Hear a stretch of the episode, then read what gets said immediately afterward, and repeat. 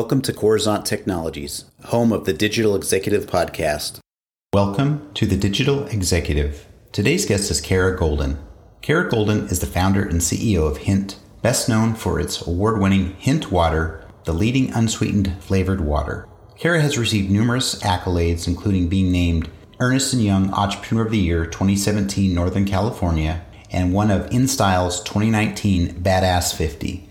Previously, Kara was the Vice President of Shopping Partnerships at America Online. She hosts the podcast The Kara Goldin Show. Her first book, Undaunted Overcoming Doubts and Doubters, was released in October of 2020 and is now a Wall Street Journal and Amazon bestseller. Kara lives in the Bay Area with her family.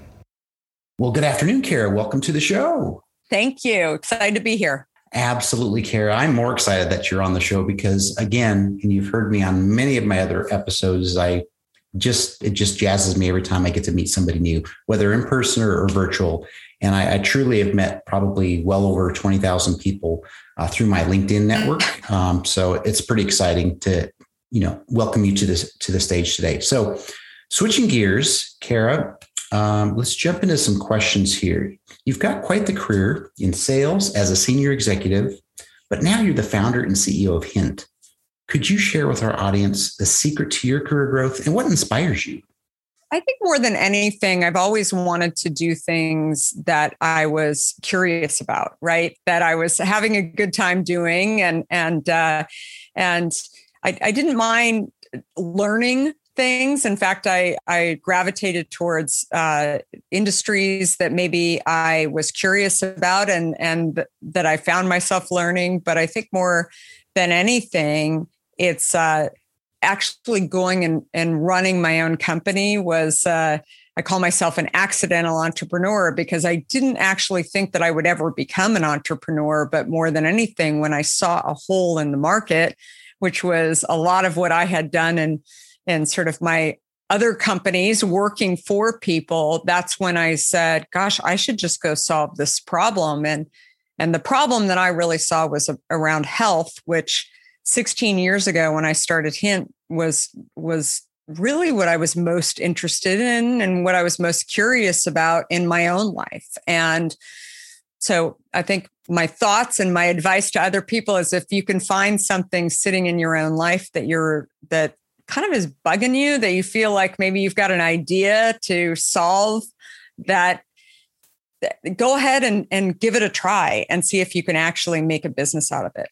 That's awesome. And usually that's typically what happens for the most part. People stumble upon something or they they're curious about doing something. And a lot of times it's it's you know it is about their health or it is about something that they just they can't uh, stop thinking about. So I love your story. You've got a great book out there as well as as everybody knows. But I'm just so glad that you're here and gave us just a little bit of the cliff notes today about your story and your journey. So thank you.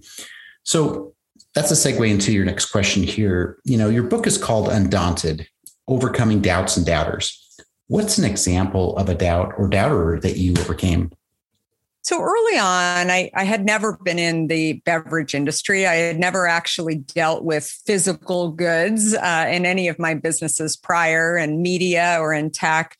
And I think that while I wanted to solve a problem, I was doing it with a, a physical product, a hard good hint that was uh, that had a lot of components to it that I very quickly realized were not it was not my comfort zone. The the learning wasn't happening quickly and there were a lot of things that every day i stumbled upon that i really didn't know and were very very frustrating. And i think for me it was it, it the the thing that you know i was probably most challenged by was thinking back on it was my own doubts and my own sort of ability to really believe that I could figure things out. So I believed in my product, but I didn't necessarily believe that I could go and achieve those things. And in fact, I I thought if I just outsource some of this, if I go and find those people with lots of years of experience, they're going to be able to come and fix my problem. But unfortunately, when we think about people who have lots of experience, we think about people who are you know, with the big companies, right? That, so in tech, maybe that's Google or Microsoft, or uh, in in beverages, maybe it's uh, Coca Cola or Pepsi. And I think that the big problem with that is so many times the people that you might be able to get to come and, and work with you are people that haven't had that early, early stage uh, experience where uh, they're delivering cases in the car or um, they're starting an entirely new category as I was. And so there's always going to be those doubts that you have whether or not you can get it done but the hard work really does need to be done by you and and and finding people that can kind of help you do that early stage stuff is not necessarily the super experienced people that you might initially th- think about so i talk a lot about that in my book as well that I think it's uh, I, am a huge believer that if you set your mind to it, it might take you a little bit longer to figure stuff out. But as I always say to people on my team that are trying to figure stuff out, it's none of this is brain surgery. It's just a it's just a matter of you know researching it and talking and actually going out there and and trying and do, and doing what you can in order to go make some progress. And I love that. And uh, again, what I kind of alluded to before I asked that question is you kind of gave us the cliff notes uh, of your book and obviously not to diminish the value of reading the book but it's it's it's amazing that you're sharing that story with our global audience today. And and again we hope that somebody on the show can resonate with your message. So thank you kara. And kara this is a technology publication and platform. We talk all about emerging technologies of course but are you leveraging any new emerging technologies within your tech stack or business? If not, maybe you found a cool tool or app that you found useful you might be able to share with us.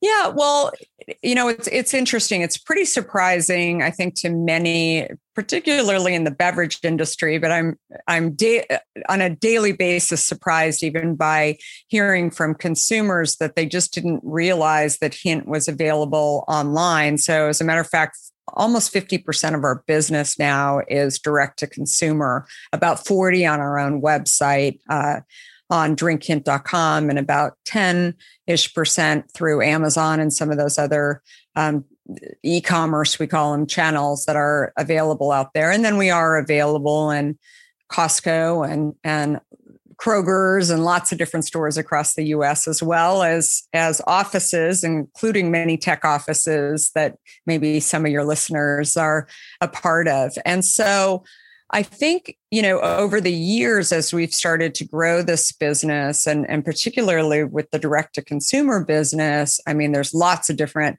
um, technologies. I feel like there's, you're constantly looking for the latest technology in order to, to grow your business. Um, you know, one in particular that I, that I think you know for me is is just incredibly useful um, is Klaviyo. And so Klaviyo for us uh, and our direct to consumer really allows us to get to know our customers a little bit better, particularly through uh, email.